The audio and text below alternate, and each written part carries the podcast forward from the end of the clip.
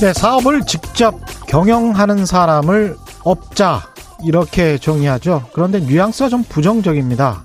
특히 건설업자 이렇게 말하면 정경 유착, 담합, 폭리 뭐 이런 게 먼저 떠오르죠. 그래서 지난해 11월 대한건설협회는 건설업자라는 법정 용어를 건설 사업자로 바꾼 건설산업기본법 개정안이 통과된다고 대대적으로 홍보했었습니다. 우리도 업자가 아니고 사업자로 불러달라 이런 뜻이겠죠. 궁금해졌습니다.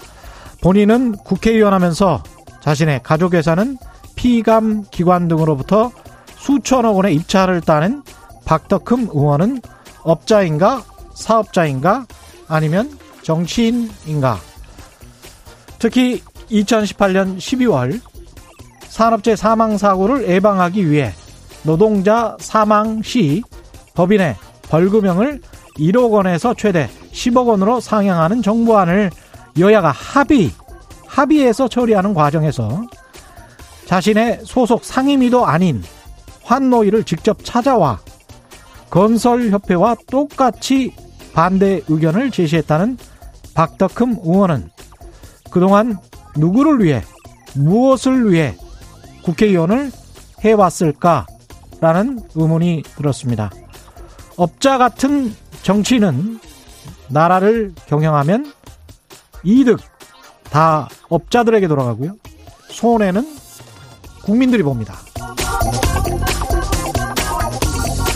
네, 안녕하십니까. 세상에 이익이 되는 방송 최경련의 경제쇼 출발합니다. 저는 진실탐사 엔터테이너 최경련입니다.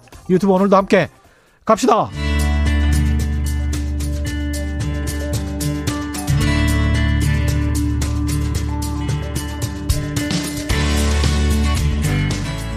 경제방송.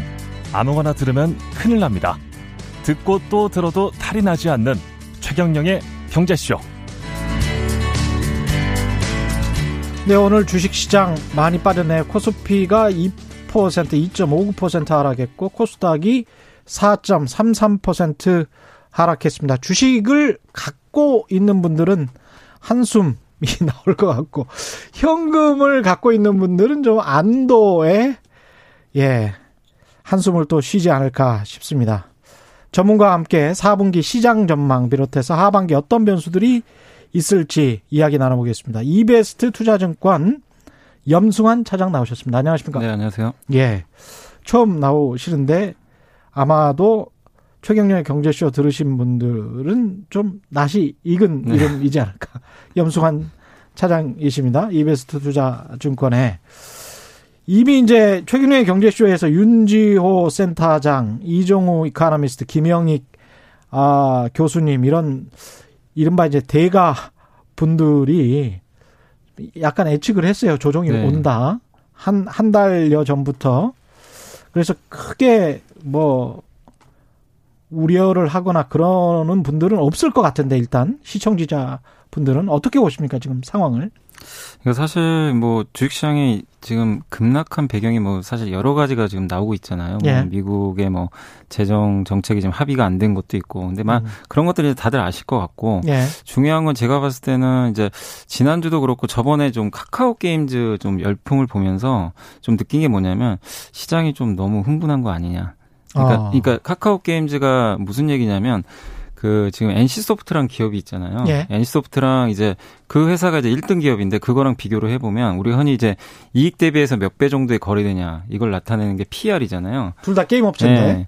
근데 카카오 게임즈는 약간 게임을 유통하는 회사 중에 하나고 NC소프트는 게임을 유통도 하지만 자기가 직접 만들기도 하거든요. 그렇습니다. 그래서 이익률이 한 3배 정도 높아요, 거의. 예. 근데 그런 기업인데 NC소프트가 지금 1등 기업인데도 PER이 25배. 예. 근데 카카오 게임즈가 상장을 했을 때 공모가 기준으로 한 25배 정도 됐는데 아. 그게 저는 그래서 사실 제, 제 개인적으로는 좀 고평가됐다고 생각했어요. 공모가도 그렇게 공모가도 정말 네. 충분히 받고 들어갔군요. 네, 받고 저는 개인적으로 좀 그렇게 생각했는데 예. 다음 날 그 다음 날 이틀 연속 상한가 가더라고요.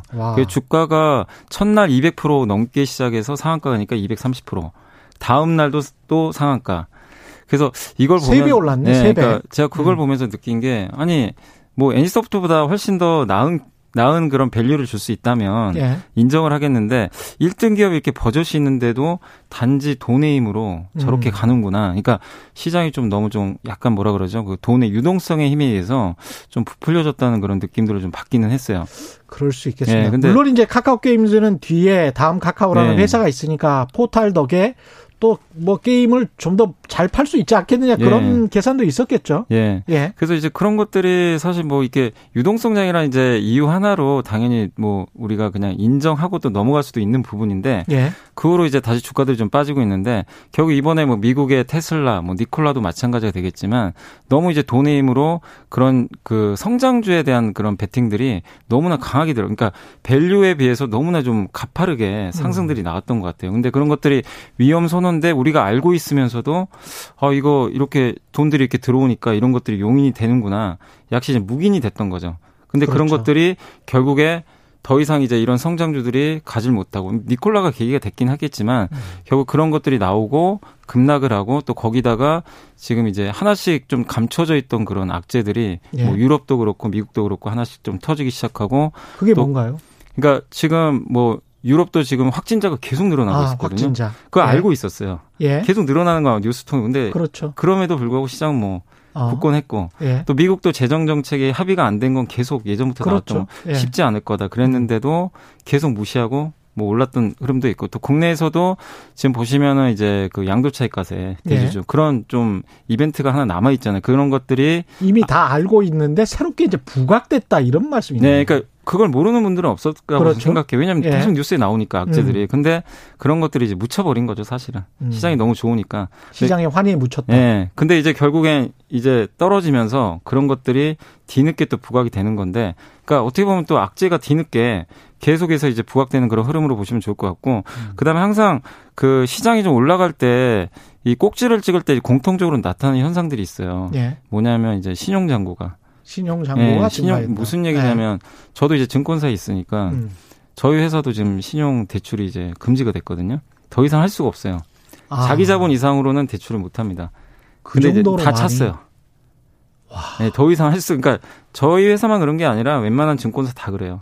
그러니까 증권사의 자기 자본 이상으로 지금 신용 대출을 받아갔다는 거죠. 그 자기 자본까지만 이제 할 수가 예. 있어요. 예. 그래서 저희 회사도 이제 신용을 해주지만 대출을 음. 해주지만 그 이상 할 수 없는 레벨까지 오니까 이제 막아버린 거죠. 그만큼 비투를 많이 하셨다는 거고. 와. 거기다가 요즘에 뭐 주식 투자가 가장 뭐 여기 그 뭐 저도 여, 여기저기 뭐 유튜브 나가기도 하지만 예. 주식 투자 이렇게 관련된 영상이 올라오면 예. 가장 조회수가 많고 그렇습니다. 너무 이제 열기가 뜨겁다는 거죠. 그렇습니다. 네. 그런 것도 그렇고 그리고 무엇보다 아까 말씀드린 대로 음. 성장주들이 너무나 주가가 올라갔어요. 어. 그러니까 우리가 받아야 될 밸류보다 아까 카카오 게임즈 얘기한 것도 그건데 음. 결국 너무 너무 과하게 오르면 주가라는 거는 다시 정상을 찾아오는 게 정상이거든요.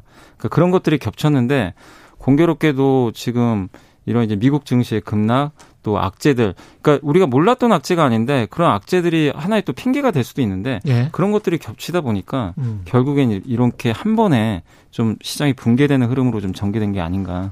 그러니까 꼭지를 찍고 지금 현재는 조정 국면에 들어갔다 이렇게 지금 정의를 하시는 거죠? 네, 일단 단기적으로는 그렇게 보고 있어요. 네, 예. 단기적으로는. 많은 분들이 염불리 염차장님 나오셨다고 환호를 해주시고 계십니다. 마다나님은 현금이 한, 항상 없다. 유유. 현금이 있으면 어디에 투자해 투자해야 좋을까요? 그런데 이렇게 이제 떨어지잖아요. 네. 마다나님처럼 현금이 항상 없는 이유가 있는 것 같아요. 왜냐하면 늘 투자를 할 곳을 찾고 있는데 네. 그좀 잘 하시는 분들 보면 아 이때는 좀 쉬어야 될 것 같아. 뭐 이런 것들 많이 그 포인트를 잘 잡잖아요. 네. 어떻게 보십니까? 아 그러니까 이게 지금 요즘에 예. 주린이 분들이 워낙 많으시잖아요. 처음 음. 하시는 분들이 많으신데 주린이, 예, 예, 주식 예, 어린이, 어린이 예, 그런 예. 분들이 그러니까 생전 저도 이제 고객들 요즘에 전화를 많이 받는데 음. 정말 처음 하시는 분들도 되게 많으세요. 한 음. 10명 중에 3명은 새로 예. 계좌 트시고 도대체 이제 정기 예금으로 안 될 것 같다. 10명 중에 3명이나 돼요. 예. 전화 오는 분들 제가 이게 보통 보면 세분 정도가 처음 하시는 분들이에요. 와. 그 정도로 많으신데 예. 그러니까 그런 분들의 특징이 이제 준비가 아직 안 돼 있잖아요, 사실은. 음. 공부도 안 돼 있고. 근데 예. 여기저기 정보들은 워낙 많으니까 그렇죠. 여기서 어 옆에서 누가 한 100% 먹었다. 뭐 이런 식으로 얘기들이 들리잖아요. 자기 그렇죠. 주변에도 아마 그런 분들 많이 계실 거예요. 예. 근데 초보 투자자분들이 제일 좀 이게 실수하시는 것 중에 하나가 자기 계좌는 자기가 보면서 어차피 자기 수익이 자기 계좌가 중요한 거잖아요. 그렇죠. 근데 항상 그래요. 이 남의 계좌를 신경을 써요. 남은 얼마 남과 자꾸만 비교를 해요. 그러니까 예. 이 강세장에서 보면요. 예. 그러니까 얼마 전만 해도 시장에서 보면 뭐 예를 들면 이런 거죠. 내가 은행주를 갖고 있고 예. 포스코를 갖고 있고 그렇죠. 뭐 삼성전자 갖고 있고 이런 분들은 뭔가 좀 먹은 것 같지도 않고 내가 지금 그렇죠. 시장이 좋다는데 예. 나는 내 계좌는 왜 이러나 예. 이런 자괴감을 또 많이 느끼신 분들도 분명히 계실 거예요. 근데 음. 그게 아니라 뭐 마치 그 이렇게 2차 전지라든가 성장주 음. 있죠. 뭐 예. 아니면 풍력, 태양광 이런 기업들은 이제 하늘을 모르고 막 올라갔거든요. 예. 근데 그런 것들을 주변에서 이렇게 수익 나신 분들 얘기를 듣거나 아는 분들이 있으면 본인이 조급해져요.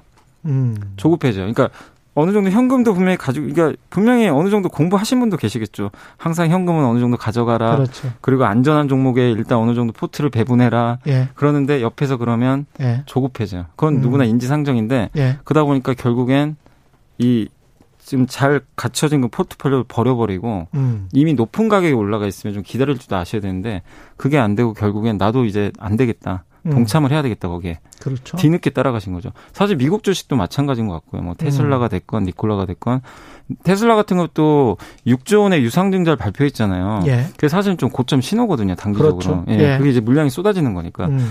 근데 그런 것들이 있는데도 불구하고 투자자분들이 너무 이제 그런 기업들만 가다 보니까 음. 결국엔 견디지 못한 것 같아요. 그러니까 한마디로 이 주식 투자는 좀 거북이처럼 하셔야 되는데 음. 너무 막 그냥 이제 토끼처럼 예. 예. 준비가 안 된 상태에서 남들 보고 달려가다가 결국에 현금까지 다 써버리시고 단기간에 빨리 벌려는 욕심이죠. 예. 근데 그게 자기가 컨트롤한다고 되는 게 아니라 자꾸 옆에서 누가 막 엄청난 수익을 냈다는 것들이 또 유튜브 상에도 막 그런 것들이 공개들이 많이 되잖아요. 예. 오히려 이제 정보가 너무 노출되니까. 음. 그러니까 개인 초보이신 분들이 좀 너무 조급해지신 게 아닌가. 예. 그런 생각이 들어요. 사실 저 같은 경우도 이제 상담을 많이 하니까 아 저도 사실은 뭐 그런 성장주들 올라가는 음. 거 보면 음. 뭐 고객들한테 솔직히 뭐 추천도 더 해드리고 싶고 예. 이거밖에 안 보이니까. 예. 근데 저 저는 성격상 이렇게 너무 올라가는 거는 잘 안 보거든요. 그렇죠. 기다리거든요. 예. 그래서 기다리려고 하는데 상담을 해드리고 나면 또 다음날 10% 올라가 있고. 그렇죠. 저도 그럼 굉장히 스트레스를 받는데. 그러면 또 이제 증권사 직원한테 원망을 하잖아요. 네, 어, 왜못 사게 했냐. 예. 이제 그런 예. 분도 분명히 계세요. 근데 음. 그거는 사실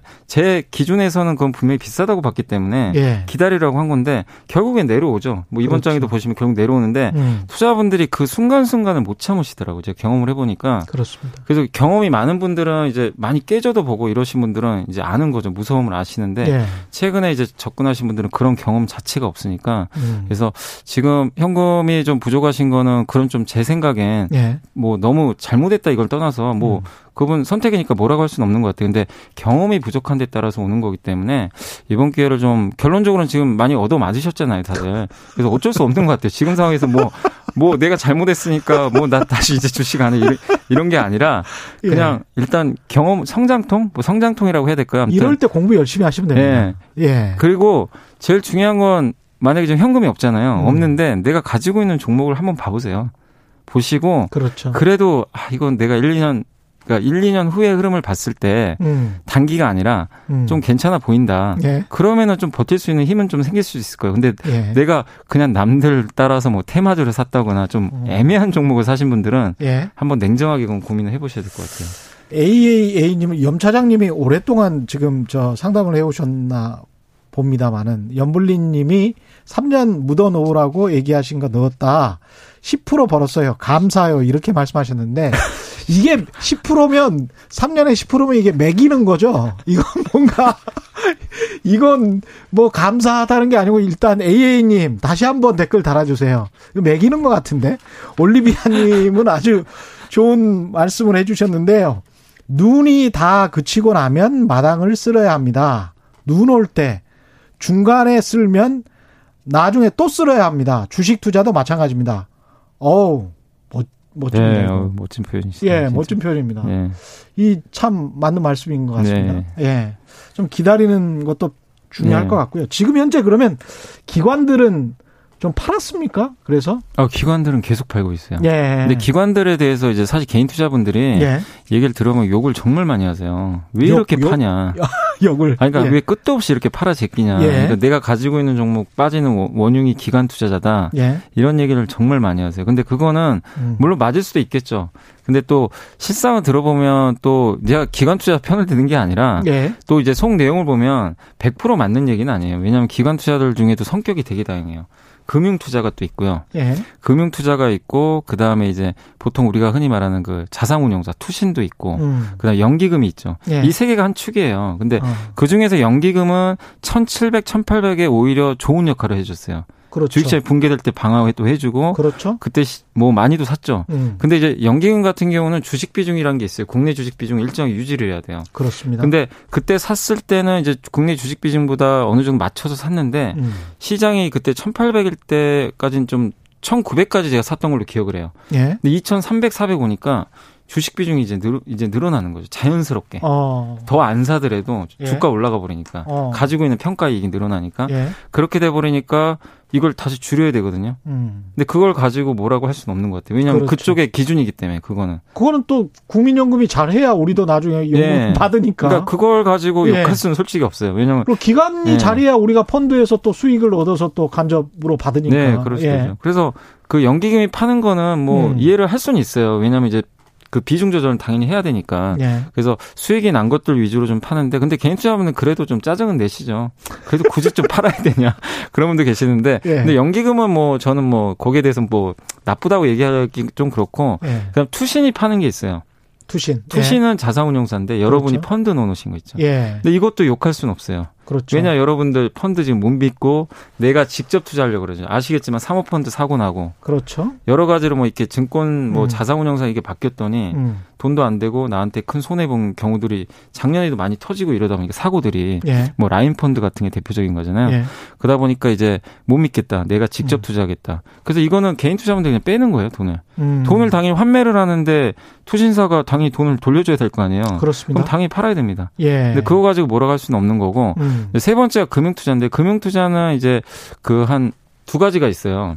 첫 번째가 이제 금융에서 금융 투자 중에 하나가 저희 같은 증권사에서 예. 자체적으로 운영을 해요. 음. 자체적으로 저희 회사도 꽤 큰 규모로 하는 걸로 알고 있는데 그 각 증권사마다 자기 자금으로 trading 부서가 있습니다. 예, 사고 그렇죠. 팔아요. 예. 근데 그거는 이제 그분들의 뭐 능력에 따라 다르겠지만 음. 특히 금융 투자에서 요새 좀 매도가 굉장히 거세게 나오고 있습니다. 예. 뭐 이익 시 제가 그것까지는 확인은 못 해봤어요. 이익 음. 실현인지 모르지만 음. 그게 연기금하고 지금 최근에 투신 매도는 비교가 안 돼요. 하루에 뭐 몇천 억씩 쏟아지니까. 근데 그렇게 막 팔고 나면 이것도 이제 따박따박 어떻게 보면 단기간에 많이 올랐으니까 수익률을 찾아놓고 그다음에 이제 또 내려갔다라고 싶으면 충분히 내려갔다라고 싶으면 그게 다시 또 자금이 돼서 들어올 수 있는 거니까요. 그 그럴 수도 있는 거죠. 예. 근데 이제 그거는 이제 어떻게 보면 증권사 운영마다 다 다르니까. 근데 대부분 금융투자는 제가 관찰한 바로는 장기 투자는 잘 안 합니다. 음. 대부분 개인 투자처럼 trading을 되게 많이 해요. 기관 같은 경우는 어떻습니까? 연 회전율이 어느 정도나 되나요? 기관이요. 그러니까 아까 말씀드린 대로 금융투자 같은 예. trading 부서는 음. 회전율이 제가 봤을 때는 그 그분들 같은 경우는 대부분 이제 자기 어떻게 보면 연봉이 예. 수익에 달려 있거든요. day trading도 굉장히 많이, 많이 하는, 걸, 예, 하는 걸로 아. 알고 있어요. 그래서 금융 투자에 잡히는 것들은 되게 음. 좀 회전율이 높은 걸로 알고 있고 예. 개인 투자자들 뭐 이렇게 뭐 많이 하시는 분들 정도까지는 아니더라도 음. 빈번히 사고 파는 걸로 알고 있고 근데 반대로 뭐 이 기관 투자가 투신도 있고 보험도 있고 은행도 있고 연기금 말씀드렸는데 이쪽은 회전율이 낮죠. 어차피 장기로 투자하시는 그런 자금들이 많기 때문에 그렇죠. 상대적으로 낮고 금융 투자는 상대적으로 회전율이 낮으니까 음. 이걸 좀 분리하실 필요가 있고 그다음 금융 투자에 잡히는 것 중에 하나가 이 CFD라고 있어요. 예. 용어를 들어보셨는지 모르겠는데 개인 투자자분들이 음. 하는 건데, 예. 그러니까 아 그 이제 그 외국인 외국인으로 잡히겠네요. 제가 음. 말씀 잘못 드렸는데 이 수급 중에 하나가 CFD가 뭐냐면 이 일반 개인 투자자분들이 외국계 증권사 있잖아요. 어. 외국계 증권사를 좀 이용을 해가지고 만약에 삼성전자가 지금 5만 원인데 예. 내가 5천 원에 한 줄 살 수 있는 거예요.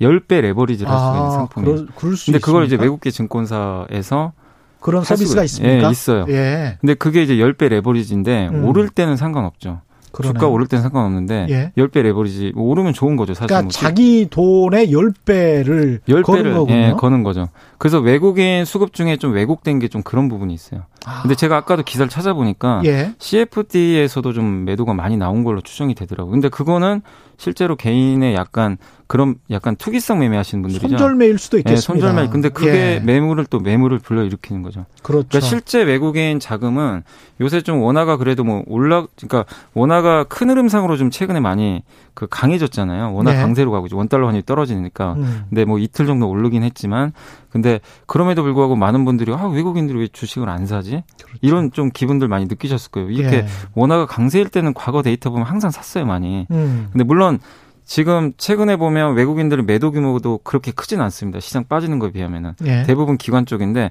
그럼에도 불구하고 안 산다고 많이들 느끼셨을 거예요. 근데 음. 그런 것들이 이제 CFD 자금도 일부분 좀 들어가 있어요. 이게 약간 수급이 왜곡돼 있어요.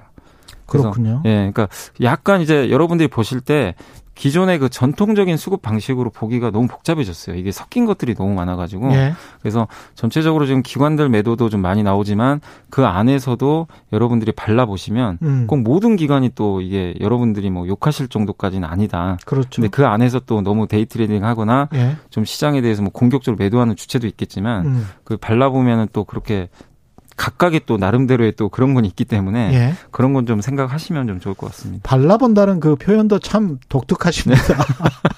네. 예, 살을 잘 발라서 예. 왜냐 이게 구별해 본다. 네, 구별해 본다. 예. 되게 많기 때문에. 예. 네. 아, 아까 그 triple A님, AAA님, 예. 아니에요. 3년 묻어놓았는데, 라고 했는데, 2주 만에 10%가 올라서. 아. 바로 팔았어요. 갑자기 올라서 무서워서요. 예, 2주 만에 10%면 뭐 훌륭하십니다. 예. 파란 감, 감자님, 늘 가장 정직하고 명확하게 시장을 봐주셔서 늘 고마운 분입니다. 라고 염성환 차장님 말씀해 주셨고요. 아, 노랑 매실님은 염 차장님이 추미하라고 했던 그것 오늘 최고주네요. 뭐 이런 이런 말씀해 주셨고요. 킴스드런님은 그것이 뭔지는 유튜브에서 한번 찾아보십시오. 예. 최경영의 경제쇼 실시간 댓글 찾아보시면 됩니다. 킴스드럼님은 2차 전지 쪽인데 올랐다가 떨어진 것도 PR 퍼하고 재무제표 좋으면 그냥 놔두는 게 좋을까요? 손절하는 게 좋을까요? 이제 성장주 중에서 괜찮다. 수익이 나고 있다. 그리고 퍼도 괜찮다. 그런데 놔둬야 되냐? 팔아야 되냐? 음. 음. 아, 성장주는 퍼를 보시면 안 돼요. 퍼로 계산이 안 돼요. 비싸요, 다. 예. 지금 그러니까 성장주 예전에 그 미국의 아마존 테슬라도 보면 예. 퍼 계산 안 되잖아요. 음. 우리가 상식적으로 생각하면 뭐 테슬라도 예전 그 몇백 배 갔으니까. 예. 그런데도 그 몇백 배에서도 주가가 두 배 가고 음. 이러니까 퍼로 계산하면 그냥 논리적으로 이거는 아예 안 사야 되는 주식으로 되니까 성장주로 보실 때는 음. PER 보시면 안 되고 매출 성장이 중요해요. 매출만 나오면 돼. 이익은 어차피 나중에 따라오거든요. 그러니까 예. 이 회사가 매출액만 계속 늘린다는 거는 이 성장하는 사업에서 이 회사의 위치가 점점 올라간다는 얘기랑 똑같기 때문에 그렇죠. 매출액 성장률만 좀 보시면 되겠고 그다음에 2차 전지 어제도 고태봉 그 센터장님 오셔 나와서 음. 그 여기 방송하신 거 제가 잠깐 듣긴 들었거든요. 예. 그래서 무슨 얘기 하시나. 예. 근데 저는 개인적으로 한국의 2차 전지는 저는 좋게 봐요. 예. 일단 기본적으로 왜냐면 이번 배터리 데이 가지고 말이 되게 많잖아요. 뭐 음. 뭐 실망스러웠다는 분도 계시고 아니다. 뭐 테슬라가 그래도 뭔가 좋은 청사진을 보여줬다. 또 이런 부분도 있는데 거기서 핵심은 뭡니까? 뭐 이렇게 원가를 절감하고 음. 뭐싼 배터리 만들고 뭐 2만 5천 불짜리 뭐 이렇게 전기차를 만들고 여러 가지 얘기들이 있는데 예. 핵심은 전기차 시장을 테슬라가 잡아먹겠다는 얘기랑 똑같거든요. 예. 어쨌든 엄청나게 뭐 캐파를 늘려가지고 예. 대량 생산해가지고 못 따라오게 만들겠다. 음. 이런 걸 좀 그 청사진을 그린 건데 결국 거기서 제일 잘할 수 있는 업체들이 저는 2차 전 그러니까 2차 전지 보면서 자꾸 반도체가 떠오르는 게 전 세계에서 우리나라가 잘 가장 잘하는 것 중에 하나예요. 반도체 2차 전지. 예. 예. 왜냐하면 이제 LG화학이라는 세계 1등 기업이 있고 예. 그 밑에 장비 회사, 소재 회사도 세계적인 기업입니다. 사실 에코프로 BM이 음. 예전엔 그렇게 존재감이 없었는데 증설 내년 증설 기준으로 제가 알기로는 세계 2위가 되는 걸로 알아요. 양극재. 일본의 스미모토인가요? 예. 그 회사가 아마 스미모토인가 아무튼 반도체 그, 신소재 할 때 우리가 한참 들었던 기업 이름입니다. 예. 스미모토. 예. 그래서 일본이 소재 강국이잖아요. 원래 예. 양극재도 소재 강국이에요. 음. 근데 그런 회사들을 이제 제끼면서 증설 쪽에서도 이제 1등 아니면 2위까지 올라오니까 음. 이게 사실 뭐 많이 올라와서 거품이다 이런 걸 떠나서 뭔가 확실한 그런 성장을 보여주고 있는 건 사실이에요. 음. 그렇기 때문에 이 2차 전지 쪽에 대해서 여러분들이 장기적인 그림에 대해서는 너무 걱정할 필요는 없는 것 같아요. 다만, 예? 그러니까 어쨌든 배터리에 대해서 나온 거는 다른 노이즈를 떠나서 음. 아 이쪽은 정말 커지는 건 테슬라가 증명을 해줬구나. 그리고 테슬라만 할 게 아니잖아요. 이렇게 테슬라가 2만 5천 달러짜리 소나타급의 자동차 만들겠다고 제시를 했으면 현대차, 폭스바겐도 어쩔 수 없어요. 다 그렇죠. 따라가야 됩니다. 예. 그럼 결국엔 계속해서 서로 설비 투자하고 LG화학도 원가 절감하기 위해서 더 노력을 할 거고 음. 분명히 이렇게 따라올 거고 그리고 오늘 제가 증권사 보고서를 하나 또 보고 왔는데 근데 이게 또 재밌는 게 그 GM의 볼트라는 차 아세요?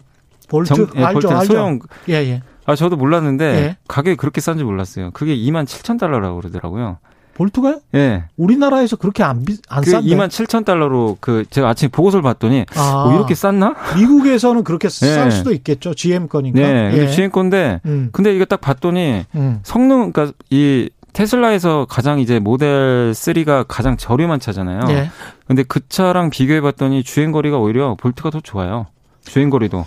그렇죠. 성능도. 물론 예. 이제 거기에는 예. 약간 차이점은 예. 그 테슬라 자동차에는 오토파일럿 그렇죠. 이게 들어가 있어 더 비쌀 수는 있는데 예. GM엔 그런 게 없으니까. 그렇죠. 근데 그런 걸 차이 감안해도 이게 테슬라가 그런 걸 만들었다고 해서 우리나라 자동, 그러니까 전 세계 자동차 회사들이 못할 거냐 그런 것 같지는 않아요. 왜냐 그걸 보면 이미 그렇게 값싼 그 전기차를 GM은 내놨어요. 거기에 음. 들어간 게 LG화학 배터리 아닙니까? 그렇죠. 뭐 이유가 어찌됐건 간에 일단 그게 나와 있으니까. 음. 그렇게 보면은 충분히 원가가 절감된 이미 전기차가 하나 나와 있고 그리고 테슬라는 앞에 이걸 먼저 제시를 했고 음. 그러면은 우리나라 전기차 배터리든 뭐 현대차든 다 따라서 그걸 따라서 더욱더 설비 투자하고 더욱더 앞서 나가려고 노력을 할 거고 그럼 2차 전지 업체 입, 그 약간 value chain에 있는 업체들 입장에선 결국에는 시장이 더 좋게 열리는 거잖아요. 음. 원가를 떠나서 원가는 어차피 떨어지게 돼 있어요. 그렇죠. 예. 예.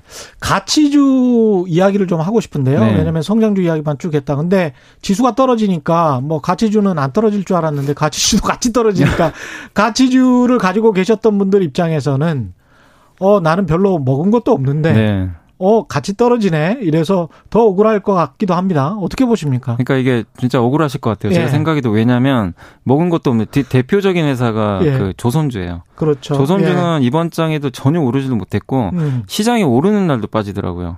그런데도 또 빠지고 예. 그리고 또 하나가 더 있는 게 건설주 같은 회사들. 예. 건설주도 오르지도 못했는데 오늘도 보니까 주가가 한 3, 4%씩 예. 급락을 하더라고요. 그래서 많은 분들이 가치주 그래도 좀 버틸 줄 알았는데 좀 음. 아쉬우시겠지만 음. 이게 시장이라는 게 지금 빠지는 성격이 그냥 그 뭔가 성장주가 일단은 뭐 고평가돼서 빠지는 것도 있는데 네. 또 원인 중에 하나가 코로나가 지금 재확산이 되고 있잖아요 유럽에서 그렇죠. 그러다 네. 보니까 가치도 불안한 거 이거 얘네들 여전히 안 되겠구나 음. 쉽지 않겠구나 음. 백신은 10월 말에 나온다고 하는데 이게 뭐 백신 나온다고 하는 것도 100% 믿을 수도 없는 거고 예. 유럽은 전 난리가 나고 또 예. 한국은 다시 또 100명이 지금 넘어가고 확진자가 그치질 않다 보니까 결국 시장 빠지는데 아, 가치주도 안 되겠다.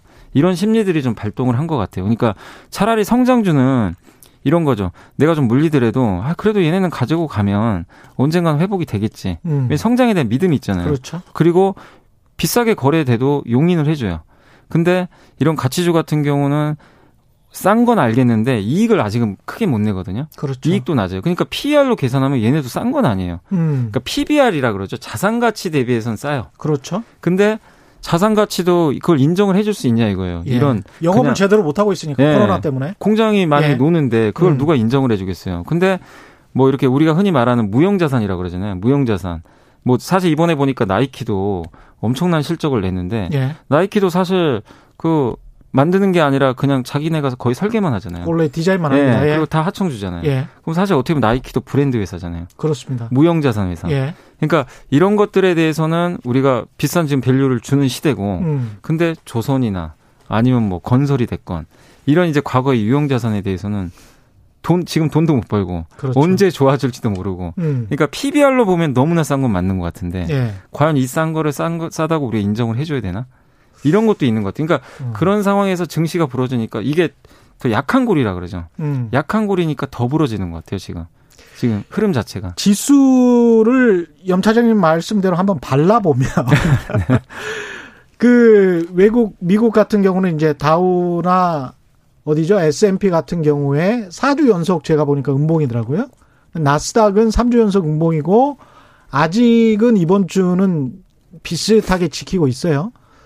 그리고 우리는 지금 코스닥이 오늘도 4% 네, 넘게 4%, 하락했고 네. 코스피가 이렇게 2% 하락했는데 가치주 성장주 이야기를 하지만은 코스닥을 마냥 또 성장주라고 보기는 미국 나스닥이나 뭐 S&P에 있는 대표적인 플랫폼주라고 보기는 또 힘든 측면이 있어서 코스닥도 좀 염려가 됩니다. 한국은. 코스닥은 근데 음. 근데 코스닥은요. 제가 이제 시가총액 기준으로만 말씀을 드리면 예. 그래도 약간 미국 쪽 스타일이 맞아요. 성장주. 예. 왜냐하면 예. 바이오가 거의 한 30%가 넘고요. 음. 그러니까 바이오 그러니까 헬스케어 전체. 그쪽이 워낙 커요. 시가총액이 시가총액 1등부터 10등까지 이렇게 딱 순위 매겨보면 한 다섯 여섯 개가 거의 바이오거든요. 예. 굉장히 큽니다. 그리고 바이오는 뭐 아시겠지만 대표적인 성장 섹터 아닙니까? 음. 그리고 나머지 한 30, 그러니까 그리고 또 한 3분의 1이 IT예요. IT인데 IT 중에서도 뭐 반도체, 스마트폰 섹터도 있고 5G 통신 장비, 예. 2차 전지, 2차 전지가 시총이 엄청 커졌죠. 그렇죠. 음. value chain이. 이런 것들 다 합치면 30% 되고 그다음에 이제 나머지는 뭐 이렇게 여러 가지 뭐 가치주 성격이 있는 종목도 있고 되게 다양한데 일부 뭐 테마성 종목들도 있고 근데 그 두 개가 핵심 축이에요. IT하고 헬스케어. 음. 근데 미국에서도 이쪽 섹터가 좀 망가지고 있거든요. 예. IT하고 헬스케어가 음. 이게 부러지고 있다 보니까 코스닥도 연동이 됩니다. 그래서 항상 이렇게 시장 보시면 미국의 나스닥이 급나간 날은 코스닥이 상대적으로 되게 안 좋아요. 예. 오히려 코스피 쪽이 좀 더 견조하고. 음. 근데 최근에 미국의 나스닥이 월등히 안 좋잖아요. 어제도 보셨지만 나스닥은 3%, 그다음에 다우가 1.9% 빠졌으니까. 음. 그러니까 지금 코스닥의 급락은 약간 이제 성장 어쨌든 코스닥은 대부분 성장주들이 많아요. 성장주에 대한 좀 불안감이 더 커지면서 좀 투매가 투매를 부르는 그런 흐름들이 음. 좀 최근에 계속 미국 연동되면서 나오고 있고 그리고 미국 나스닥하고 이 코스닥을 보시면은 한번 나중에 시간 되시면 차트 한번 보시면 나스닥이 훨씬 먼저 빠졌어요. 어. 나스닥이 먼저 빠질 때 사실 코스닥은 또 올라가 버렸어요. 음. 되게 그거 좀 재밌는 녀석. 저도 좀 사실 좀 걱정했던 게 코스닥 예. 나스닥은 자꾸 빠지는데 음. 코스닥이 올라가는데 어떻게 보면 이제 유동성의 힘으로 계속 좀 약간 억지로 올리는 느낌이 좀 많이 들더라고요. 예. 근데 결국에 이제 동조화가 돼버린 거죠. 음. 결국엔 더 이상 그때 아까 말씀드린 신용 대출도 더 이상 안 되고, 그렇죠. 더 이상 이런 것들이 안 되다 보니까 이제 반작용으로 이제 부러져 버렸는데 음. 아직도 나스닥에 비해서는 코스닥이 좀 더 이렇게 내려올 룸은 좀 있어요. 좀 많은 분들이 걱정은 되시겠지만 오늘도 개인들이 샀습니까? 오늘도 제가 알기로는 개인들이 예. 아직도 개인들이 어떤 매수 여력이 있다 이렇게 판단을 하나요? 많죠. 매수 여력은 아, 어마어마합니다. 왜냐하면 아직도 왜냐하면 예. 올해 제가 알기로 그 한 50조 넘게 산 걸로 아는데 예. 양시장 합쳐서 예. 지금 그 어제 기준으로 제가 고객 예탁금을 보니까 55조더라고요. 여전히 55조예요. 그러니까 63조까지 갔다가 55조인데 제가 이게 증권계 있었지만 음. 2010년도부터인가요? 예. 2010년도부터 지금 이제 2000 이제 올해 올해 이제 코로나 전까지 고객 예탁금이 거의 15조에서 30조 원 왔다 갔다 했어요. 예. 항상 그랬어요. 예. 그 레벨 안에서 오르락 내리락 했습니다. 어. 그래서 뭐 우리가 흔히 한 말 천수답 장세 한국은 예. 예탁금 늘지도 않고 맨날 거기서 거기고 음. 30조 원 가면 사람들 또 돈 다 빼고 음. 그랬는데 이게 코로나 사태 터지고 동학개미 운동 터지면서 갑자기 이제 50조 카카오 게임즈 그때 상장하기 전에 공모하면서 60조 넘어가고 그랬죠. 이런 열풍이 부는데 이게 이제 어쨌든 아직도 이렇게 개인 투자들이 이렇게 많이 사는데도 예. 한 제가 알기로는 지금 3, 4일 정도 해가지고 3일, 3일인가 4일 만에 한 2조 원 넘게 산 걸로 알거든요. 예. 근데 그럼에도 불구하고 예탁금이 줄질 않아요. 55조. 그러면 이 예탁금이라는 거는 내가 대단하네. 주식 주식 살려고 지금 노는 돈이에요. 그렇죠. 그러면 이분들 생각에는 예. 아직 주식 안 산 분들은 어. 야 이것도 웬 찬스냐 이렇게 어. 생각할 수 있어요. 한 번만 더 빠져라. 그러니까 개인들의 지금 매수 자금은 저는 아직도 좀 풍부하다. 다만 예. 이제 약간 신용 물량이 좀 걱정된다는 거죠. 신용으로 음. 들어왔던 물량도 있기 때문에 예. 거기에 따른 이제 신용 물량에 대한 좀 부담감은 있다 하더라도 음. 순수하게 예탁금만 봤을 때는 아직도 개인 투자분들의 여력은 굉장히 좀 많이 남아 있는 것 같습니다. 지금 시간이 한 15분 정도밖에 안 남았고 질문은 10개 이상 들어와 있습니다. 제가 해야 되는 질문도 굉장히 많이 남아 있어서 네. 빨리 좀 진행하겠습니다. 김종현 님, 오늘 기사에 코로나 팬데믹으로 떼돈 번 K 진단 키트 한철 장사로 끝나나 이런 기사 떴는데 코로나 관련주 끝물일까요? 이런 말씀이고요. 아, 코로나, 코로나 관련주요. 예. 저는 개인적으로 솔직히 음. 코로나 관련주 상담을 많이 받는데 예. 항상 말씀드리는 게잘 모르겠다고 말씀드려요. 왜냐하면은 왜왜 예. 왜 그런 말씀을 드리자면 시제는 정말 검증이 돼서 주가 음. 올라가는 건 저는 타당하다고 봐요. 근데 다른 기업들 중에서 수젠텍 외 수젠텍이 FDA 승인을 받았어요. 어. 우리 한국 기업은 최초로 예. EUA라고 하는데 긴급 승인을 받았는데 진단 키트. 네, 나머지 예. 회사들은 아직 받은 게 없거든요. 음. 그래서 사실 미국 시장이 제일 중요한 건데 음. 이제 다른 여러 나라로는 뭐 진단 키트 승인돼서 수출은 했는데 미국에서는 실제로 이제 받은 회사가 그거밖에 안 된다는 거는 미국 쪽에서 기대감을 갖고 이 코로나 진단 키트 회사들이 뭔가 다 될 것처럼 주가들은 어마어마하게 올려놨어요. 예. 근데 실제적으로 그게 이제 계속 유지가 될 거냐. 그리고 음. 미국에서 지금 승인 받은 기업도 하나밖에 없는데 너무 좀 고평가됐다는 게 하나의 문제고 그리고 왜 자꾸 모르겠다고 말씀드리냐면 언제 코로나가 끝날지 제가 모르니까. 그렇죠. 그리고 예. 다음 달에 만약에요. 음. 백신이 진짜 트럼프 대통령 얘기대로 음. 만약에 나왔어요. 긴급 상황 승인. 예. 그러면 코로나 진단 키트 수혜주들은 폭락할 수밖에 없어요. 제가 좀, 좀 무서운 표현이지만, 죄송스럽지만, 음. 아니, 백신이 나왔다는 건 일단 음. 리스크가 완화되는 거잖아요. 그렇죠. 코로나에 대한. 예. 그럼 코로나 진단 키트 수혜주들은 음. 태생적으로 코로나가 점점 더 확산이 돼야 돼요. 음. 확산이 되고 지금 유럽 같은 경우가 확산되면 예. 분위기 좋죠. 예. 근데 그런 상황인데도 진단 키트 회사들이 예전처럼 힘을 많이 못 써요. 어. 이게 무슨 얘기냐면 또 너무 식상해지기도 했고 예. 누구나 다 알고 있고 그리고 음. 고평가돼 있다 보니까 유럽이 확산되면 올라가야 되는데 그러지 못하고 있고 음. 근데 만약에 10월 말이나 진단 키트가 만약에 나오면 정말 또 이거는 가지고 계신 분들 입장에서는 죄송하지만 진단 키트가 아니고 백신이 나오면 백신이 예. 나오면 예. 이게 급 나갈 수밖에 없는 그게 시장의 속성이에요. 사실은. 그래서 그런 걸 봤을 음. 때 저는 진단 키트 쪽은 지금은 음. 시젠 시젠은 어쨌든 검증은 됐어요. 돈을 음. 확실히 버는 걸 보여줬기 때문에 시젠은 뭐 그래도 저는 그나마 괜찮다고 보는데 나머지 진단 키트에 대해서는 여러분들이 좀 냉정하게 한번 예. 좀 판단하시고 대응하셔야 될 것 같습니다. 김학진님, 통신조에 대해서도 한 말씀 해주세요. 5929님, 오늘 한국은행에서 금융기관의 대손 발생 추이에 주의하라는데 은행주는 어떻게 보십니까? 통신주 뭐 통신주는 예. 예. 통신주는 사실 성장은 없는데 예. 통신 3사가 있잖아요. 그냥 간단히 말씀드리면 SK텔레콤만 좋게 봐요. 음. 왜냐하면 KT도 뭔가 성장을 아직 보여주지 못하고 있고 예. 그 다음에 이 유플러스 같은 경우는 화웨이 장비를 쓰고 있어가지고 저번에 뉴스 보셨겠지만 미국에서 자꾸 압박 넣고 있거든요. 그렇습니다. 그거에 대한 리스크 해소돼야 되고. 음. 근데 SK텔레콤은 통신주는 맞는데 회사가 점점 바뀌어요. 비통신 매출이 많이 늘어나요. 그래서 그 회사 이름도 바꾸려고 하잖아요. 네. 예. 그래서 비통신 장비, 그러니까 비통신 매출이 지금 한 40% 가까이 되고 있는데 예, 점점 더 늘어나겠죠. 물론 예. 요즘에 나녹스라는 회사 투자해가지고 좀 곤욕을 추리고 있는 걸로 알고 음. 있지만 그게 뭐 어쨌든 그런 벤처기업 투자하는 거는 성장을 위한 거니까 음. 저는 뭐 잘못됐다고 생각은 안 해요. 그리고 그 외에 인크로스라든가 또 여러 ADT 캡스라는 보안회사도 가지고 있고 또이 애플 앱스토어 말고 우리 그 스마트폰 사시면 여기 다 들어가 있는 거 있죠. 원스토어인가요? 예. 예 기본적으로 들어있는 우리 한국 토종 음, 플랫폼 예, 앱스토어. 예, 예. 그게 요즘에 또 굉장히 매출액이 잘 나온대요. 그거 아, 나 내년에 상장한다는 얘기도 있어요. 어. 가치가 몇조원 된다고 하는데 그것도, 그것도 최대 주주예요. 예. 네이버랑 같이 갖고 있는데 음. 그런 것들 보면 이 회사는 통신이 아니라 약간 플랫폼, 플랫폼 기업으로 이제 바뀌어가는 예. 것 같아서 음. SK텔레콤은 좀 긍정적으로 보시고 음. 그 다음에 은행주는 사실 지금 카카오뱅크가 장외 거래로 기준으로 했을 때 시총이 40조인데 40조가 넘어요.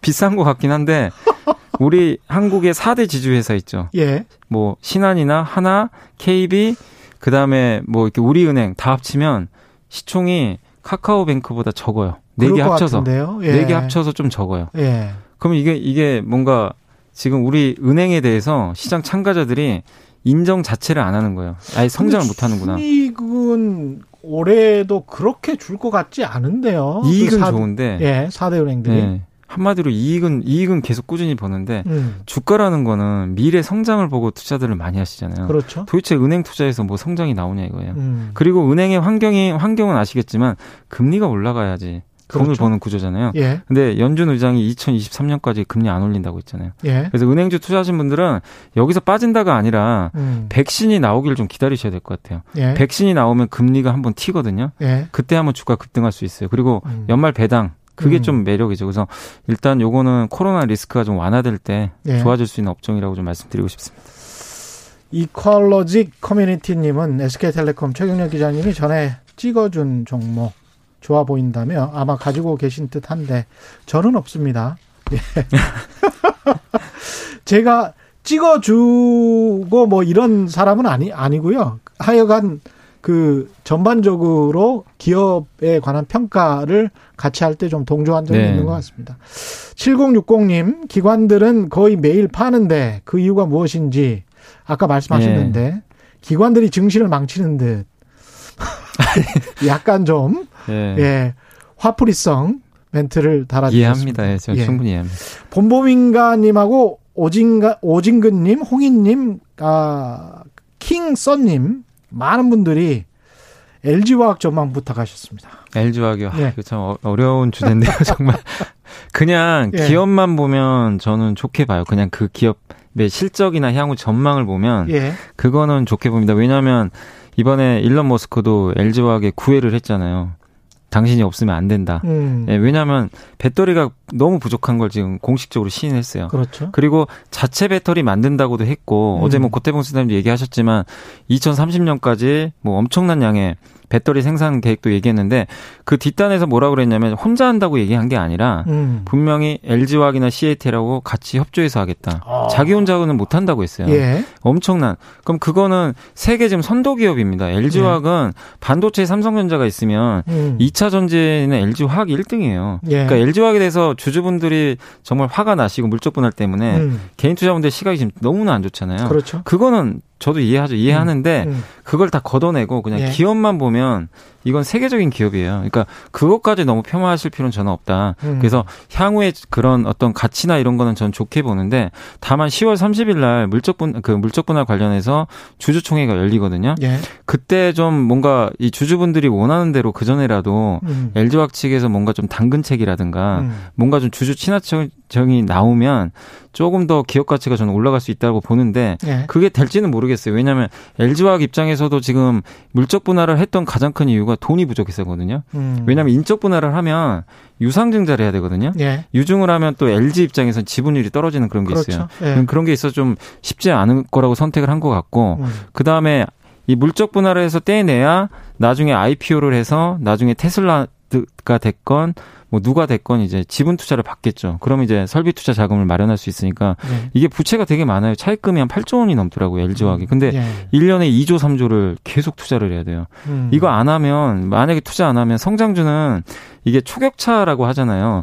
예전에 폴리실리콘에서 OCI LG 디스플레이, LCD, 아, 그 OLED 이런 거 투자 예. 안 해가지고 제때 예. 투자 못 해가지고 중국한테 다 역전 당했어요. 그렇습니다. 그러니까 결국엔 이게 음. 주주분들의 저는 뭐 생각은 공감하지만 성장주에 또 그런 걸 봤을 때는 음. 이게 또 투자를 안 할 수도 없고 그러니까 음. 정말 딜레마인 것 같아요. 그래서 있어야 되는데. 네. 그래서 네. 물적 분할에 대해서는 당연히 주주 가치 측면에서는 저는 할인 받아야 되는 건 맞다 음. 생각은 하지만 음. 10월 30일 날 주총 결과 어떻게 나올지 그 전에 LG화학이 어떻게 한번 할지 한번 지켜보시고 예. 다만 그걸 발라내고 그냥 없애놓고 향 테슬라 배터리 데이나 향후의 미래 그림을 그려보면 LG화학은 분명히 성장하는 그런 그림이 계속 나올 수 있기 때문에 예. 저는 개인적으로는 좋게 보고 있습니다. 원고대로 못 가겠습니다. 질문이 너무 많이 와가지고요. 네. SW님 수소차는 인프라가 깔려야 하는데 현대 수소차의 수출 매력도 는 어떨까요? 아니 그 현대차의 그 김세훈 전무님이 그 수소 담당이란 분이 계세요. 예. 전에 이제 그 여러 프로 나와서 얘기하셨던 것 같은데 음. 얼마 전에도 이제 그 매경 지식 포럼에 나와서도 얘기하셨다고 하셨는데 그걸 보니까 음. 그분이 하셨던 얘기가 그 경쟁 상대는 도요다밖에 없대요.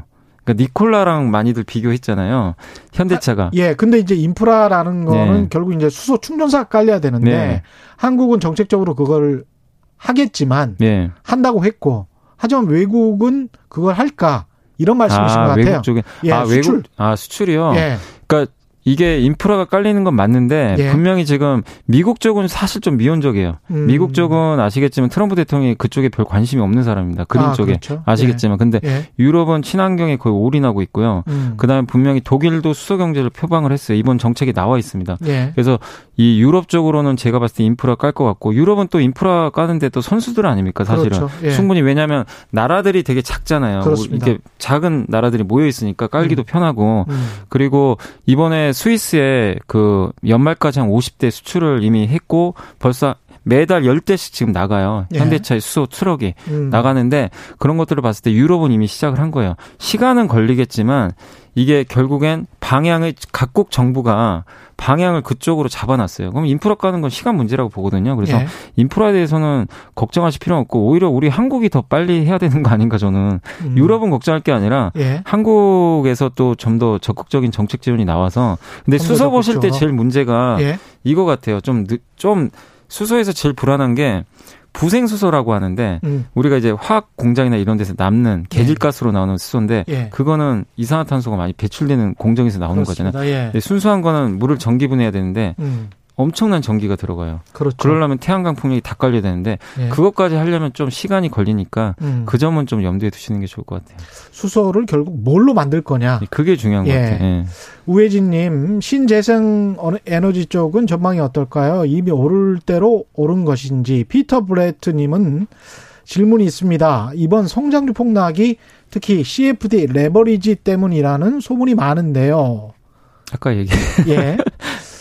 일부는 맞, 맞는 일부는 맞다. 예, 예. 그 다음에 그 우혜진님이었나요? 예, 우혜진님. 예, 예 신재생에너지 쪽. 아, 당연히 좋게 보죠. 그러니까 예. 주가가 좀 너무 약간 오를 대로 오른 게 아닌지. 아, 그거는 당연히 단기적으로는 오를 대로 좀 너무 오버는 한 건 사실입니다. 그 예. 특히 미국에 이제 니콜라가 좀 흥행을 하면서 음. 일부 국내 기업들이 거기 또 지분 투자한 회사들까지 해가지고 제가 생각해 도 너무 과하다 싶을 정도로 주가를 올려버리더라고요. 예. 그러니까 항상 그렇지만 이게 제가 주식 투자는 거북이처럼 하는 게 좋다고 하잖아요. 주가도 마찬가지예요. 천천히 가는 게 오래 가고 단단하게 가는데 그렇습니다. 오바를 하면 반드시 음. 그 정상적으로 눌러주는 급락이 나오게 돼요. 음. 이거는 어디나 다 마찬가지입니다. 근데 음. 너무 속도가 빨랐던 했던 것 같아요. 그러니까 저는 방향은 여전히 그쪽 바람이 불고 있기 때문에 예. 여러분들이 그린 뉴딜에 대한 방향을 의심은 하지 마세요. 음. 지금 문재인 대통령도 계속 얘기하시잖아요. 예. 그린 뉴딜, 그린 뉴딜 하니까 음. 방향에 맞게 여러분들이 그쪽 방향 타고 계시면 그건 절대 걱정하지 마세요. 다만 너무 빠른 속도로 간 거예요. 음. 그래서 약간 휴게소에 좀 약간 들리는 지금 구간이기 때문에 예. 좀 단기로는 쉬어갈 수 있다는 정도로 보시면 좋을 것 같습니다.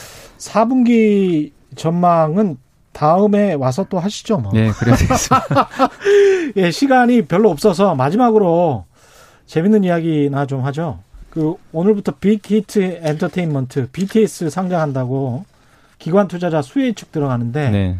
이게 카카오 게임즈 이상이 되, 되겠죠?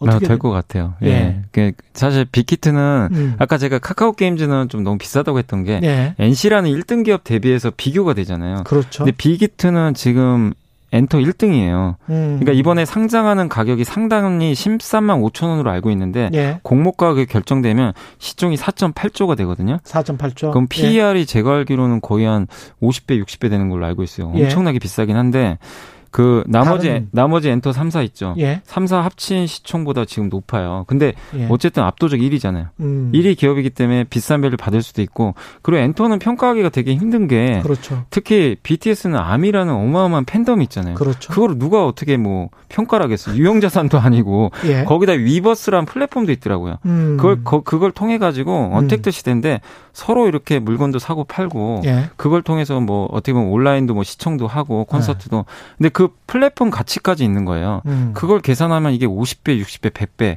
이걸 우리가 가치 평가할 수 있는지. 그래서 저는 솔직히 아니 가치는 비싸죠. 예. 50배, 60배 나중에 상, 상장하면 100배도 될 텐데 예. 비싼 건 맞지만 비싸다고 해서 이거를 우리가 아 비싸니까 하지 안 된다 이렇게 평가할 수는 없는 것 같습니다. 오늘 말씀 감사하고요. 네. 지금까지 이베스트 투자증권의 염승환 차장과 함께했습니다. 고맙습니다. 감사합니다. 네, 지금까지 세상에 이익이 되는 방송 최경령의 경제쇼였습니다. 고맙습니다.